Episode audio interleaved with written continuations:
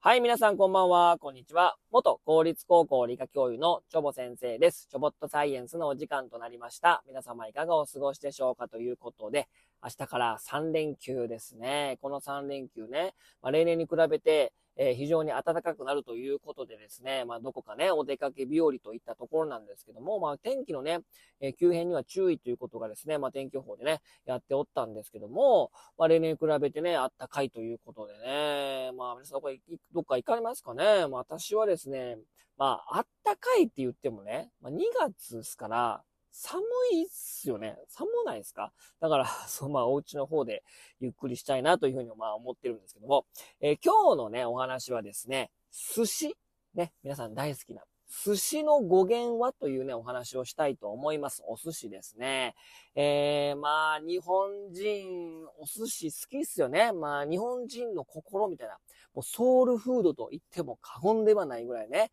まあ、なんかね、今日の晩ご飯、寿司屋でって言われると、なんか、テンション上がりません？いや、お寿司屋やったみたいなね。まあ、生魚嫌い人もね、まあ何かいらっしゃると思うんですけども、まあ、寿司ってやっぱりこう、日本の食べ物で、まあ、非常にこう、心躍る、ね。高級寿司からね、回転寿司からリーズナブルに食べられるものからですね、まあ、非常にありとあらゆるものがね、あると思うんですが、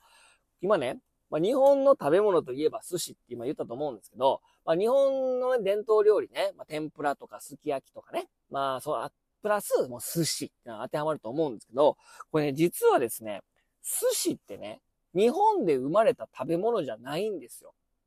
え？みたいな。日本人の心は？みたいなね、感じだと思うんですけど、これね、日本で生まれたものじゃないんですよ。で、これね、寿司のね、語源というか、あの、ルーツっていうのはですね、東南アジアなんですね。ラオスとかね、その東南アジアなんですよ。で、これがですね、中国を経て、で、弥生時代に稲作とともに日本に伝わったと。で、まあ、寿司ね、作るようになったのは、まあ、奈良時代っていうね、文献もあるんですけども、なので、ルーツがですね、東南アジアなんですね。そっから中国を経てこっちに伝わってきたので、えー、なので、まあ、ルーツはね、東南アジアなんですよ。あ、そうな、みたいな。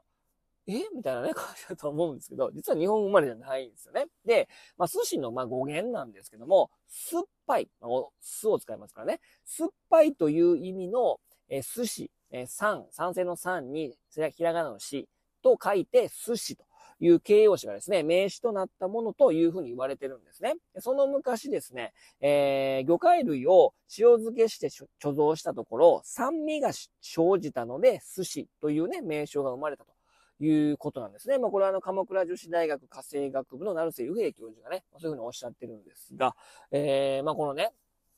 まあ、この米と一緒に入れて、こう、発酵させるみたいなね。それが酸っぱかったので、寿司っていうのが、まあ、語源になってるということなんですね。で、このね、寿司といえばですね、皆さんね、握り寿司がですね、まあ、日本、えー、まあ、有名ですよね。まあ、寿司といえば、こう、メイタマイが握ってくれて、で、何しましょうって言われて、マグロって言ってね、へい、へいお待ちみたいな、こう、握ってくれる。その場でね、もう、もう鮮度抜群のままポンってきますけども、まあ、握り寿司が、あまあ人気ですし、まあ寿司といえば握り寿司のイメージがあるかもしれませんけども、えー、日本におけるですね、寿司の原型はですね、握り寿司じゃないんですね。で、このね、年代ごと時代時代によって寿司っていうものがですね、いろいろスタイルを変えながら握り寿司にたどり着いていくんですけども、えー、その寿司の原型はですね、日本のね、魚を米の、えー、飯と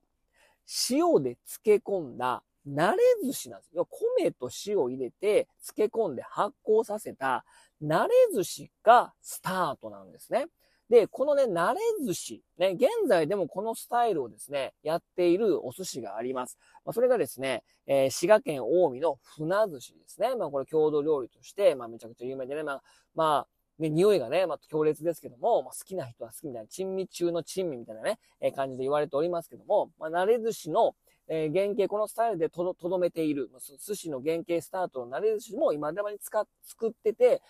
船寿司が有名であると、ね、いうことなんですね。で、これね、慣れ寿司、まあ、船寿司食べたことがある方はわかると思うんですけども、まあ、米使ってるんだけど、その米食べないですよね。で、こう、慣れ寿司に使われる米の飯はですね、食べるためではなく、発酵させて酸味を持たせるためのもので、食べるときには、そのご飯をね、取り除いて魚だけを食べると。で、このね、慣れ寿司スタイル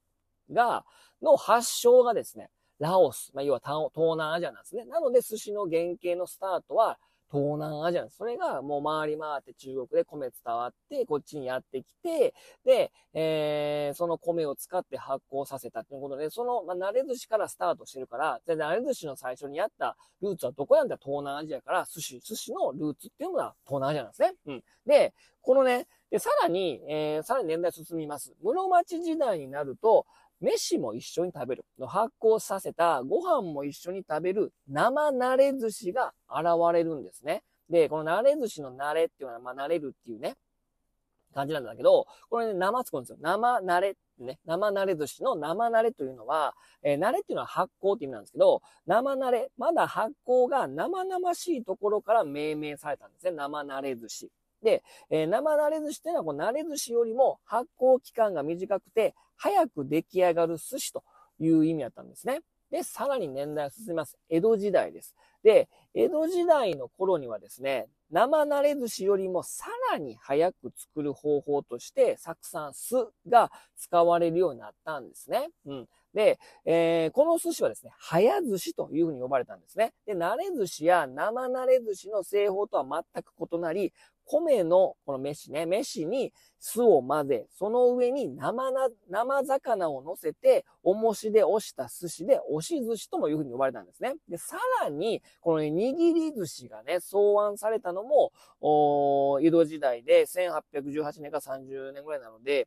えー、まあ、江戸時代の最初の頃、1673年ぐらいにこの押し寿司ね、えー、酢で、えー、発酵させるのがスタートして、さらにそこからですね、えー、まあ、江戸の末期ぐらいですね。で、えー、これまでの寿司のように発酵させたり、お塩をかけたりせず、作ったその場で食べられることから、握り寿司ね、せっかちな江戸っ子たちの間で好んで食べられ、それが今の、えー、現代でもその握り寿司というもののが、えー、寿司というスタイルで残ってて、それが一番今はもう主流になっていると。いうことなんですね。なので、まあ、握り寿司というそのものの文化はですね、これは日本特有ですから、握り寿司という部分を切り取れば、これはま日本の伝統料理かもしれませんけども、まあ、慣れ寿司スタートですから、寿司の原型はね、まあ、そ、それは東南アジアからスタートしてるんで、寿司の原型は、まあまあ、東南アジアとで、まあ、握り寿司と言われれば、やはりこれは日本から鮮度を大事にする、せっかちな江戸、江戸っ子をね、満足させるために、早く出すために、えー、考え抜ける、考え抜き、考えられた、えー、まあ、製法なのかなと。まあ、いったところなんですね。ということでね、なんか寿司の話してたらね、寿司食べたくなりますね。皆さんはどんなネタが好きですか？私はまあ、縁側とかね、小肌とかが好きですね。ほんと食べたくなってきましたということで、えー、今日はこの辺にしたいと思います。それでは皆様さよなら。バイバイ。